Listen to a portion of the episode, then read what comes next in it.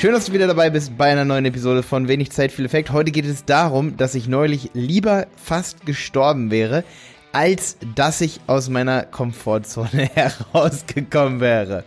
Wenn du mir das nicht glaubst, dann bleib heute dran und das Ganze hat mit Verkaufen zu tun. Ich möchte dir die Augen dafür öffnen, dass wir häufiger und auch du häufiger üben musst, zu verkaufen bzw. aus deiner Komfortzone herauszukommen. Und jetzt geht's los.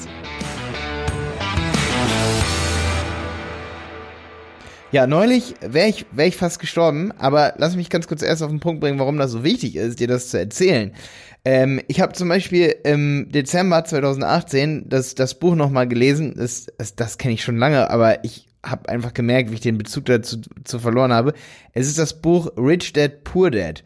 Und ich habe wieder so ein paar Leute gehört, die sich darüber unterhalten haben, da war ich unterwegs, ich glaube, ich war shoppen oder so, und die haben sich dann darüber unterhalten und gesagt, ja, seitdem ich das gelesen habe, hat mich super motiviert, und ich dachte mir dann so, ja, das Buch, das ist schon echt, das öffnet einen schon so ein bisschen die Augen, warum einfach 90% der Leute um einen rum eigentlich immer entweder in der Miese sind oder eigentlich kein volles Konto haben. So. Also ich meine, 90% der Leute da draußen können dir keine guten Finanztipps geben. Warum nicht? Weil 90% der Leute da draußen kein gedecktes Konto haben. Oder 80%, ja. Bedeutet, man sollte manchmal ein bisschen vorsichtiger mit den Informationen umgehen, die man so hat, und sich ein bisschen weiterbilden und sich vor allen Dingen Stories anschauen von erfolgreichen, finanziell erfolgreichen Menschen. Damit meine ich jetzt nicht, dass du Donald Trump anbeten solltest, aber man sollte vielleicht das Buch von Robert T. Kiyosaki lesen, und zwar Rich Dad, Poor Dad. In Rich Dad, Poor Dad sagt der Kiyosaki, dass Menschen lieber sterben würden. Viele Menschen würden lieber sterben, bevor sie auf die Bühne gehen. Ich habe mir gedacht, es ist totaler Blödsinn. Ey, niemand stirbt lieber, als dass er auf die Bühne geht, um einen Vortrag zu halten. Der Vergleich ist dumm.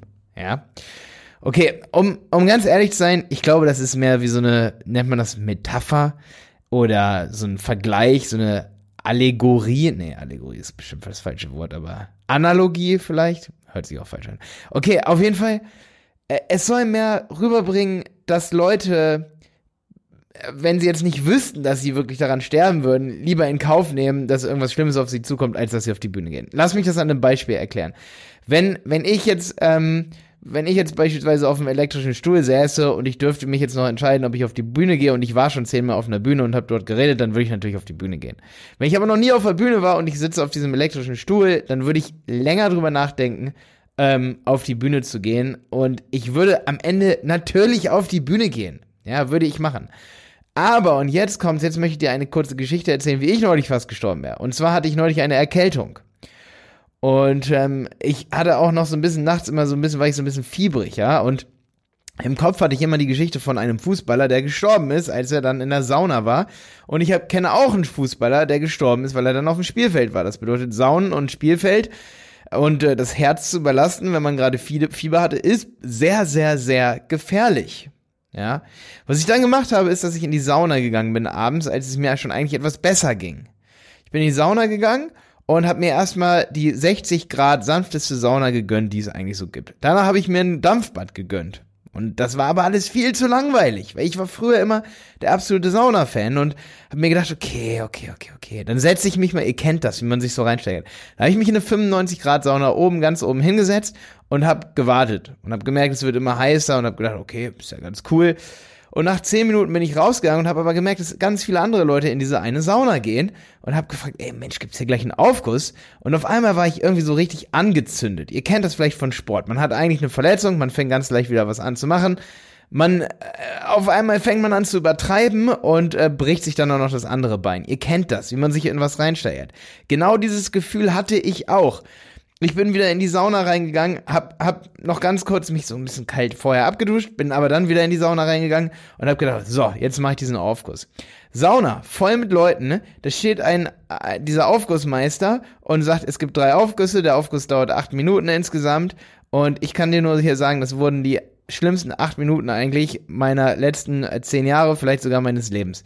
Weil Ich habe mich wie immer, wie früher so, also wie gesagt, vor 10 Jahren war ich extrem der Saunagänger. Ich habe mich wie immer nach oben gesetzt, habe gesagt, Malte, du hast ein starkes System, da kann nicht viel passieren, du setzt dich jetzt mal ganz nach oben. Und dann habe ich mich nach oben gesetzt und da hat er angefangen zu wedeln und macht seine 3 Aufgüsse da hintereinander und schon nach dem 2. Aufguss wusste ich, dass mein Herz so doll klopft, dass es entweder gleich vorbei sein wird, wenn ich nicht gleich rausgehe. Und wisst ihr, was ich gemacht habe? Ich bin nicht rausgegangen. Ich habe noch weitere 4 Minuten wahrscheinlich nach dem 2. Aufguss darauf gewartet, dass das Schicksal sich dafür entscheidet, dass ich das Ganze überlebe.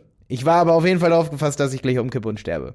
Ich bin aber nicht rausgegangen, weil mein Stolz viel zu groß war. Ich habe die ganze Zeit gedacht, Malte, du kennst doch die ganzen Online-Marketer, die sagen, Komfortzone, niemand wird dich wiedererkennen. Es sind schon 3 Leute vor dir sogar rausgegangen.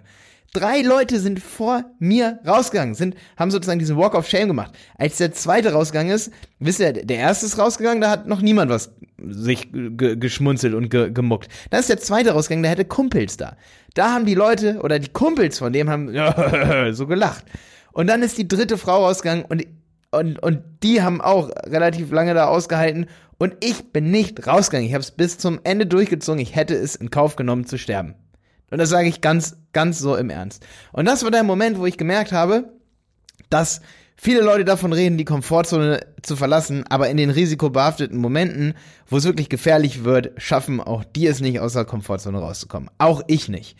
Und da gibt's ganz viele Beispiele für. Wenn man was verkauft beispielsweise, dass man wirklich... wenn man es nie geübt hat, dann kann man immer sagen, ich bin der Beste im Fuß in die Tür stellen. Ich bin der Beste im Kaltakquise-Telefonanrufe.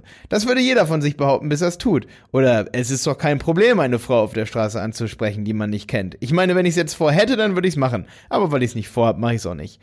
Nein, wenn man dann aber sagen würde, mach's doch einfach mal, nur um zu trainieren, ob du es machen würdest, dann würde derjenige lieber im Erdboden versinken, als es überhaupt zu machen.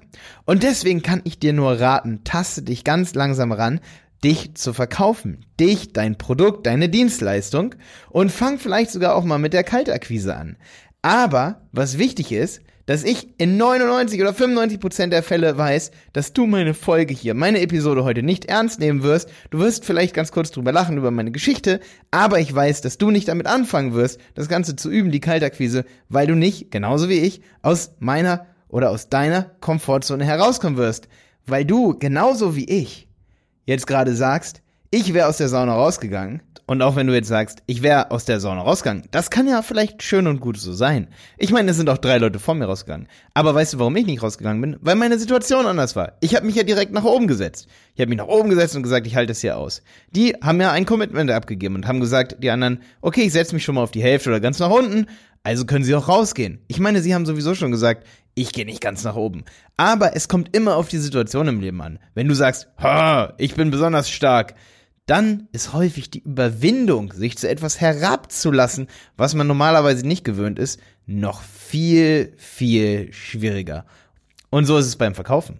Man will vor allen Dingen dann nicht versagen, wenn man der Meinung ist, dass man es besonders gut kann, denn man will weder Rückschläge einstecken noch Absagen kassieren. Man denkt immer, Verkaufen ist so einfach und man würde schon bei 100% seines Verkaufspotenzials sein, man würde schon aus seiner Komfortzone rauskommen können, man wäre schon sehr, sehr selbstbewusst, aber nein! Man steht häufig ganz am Anfang seines Mindsets, seines Selbstbewusstseins. Man schöpft vielleicht 10 oder 20% davon aus, wofür man eigentlich in der Lage wäre. Und wenn du das erkennst, kannst du ganz langsam anfangen, dich von diesen 10% auf 20 oder auf sogar 30% hochzuarbeiten. Das ist meine zweite Motivationsfolge für das Jahr 2019. Ich wünsche dir einen optimales Jahr, wenn dir diese Podcast-Folge gefallen hat und du irgendwen davon überzeugen willst, dass er nur bei 10% seiner Motivation und seines Selbstbewusstseins steht und selbst wenn derjenige schon selbstbewusst ist, schick ihm diese Folge. Bis dann, dein Michael.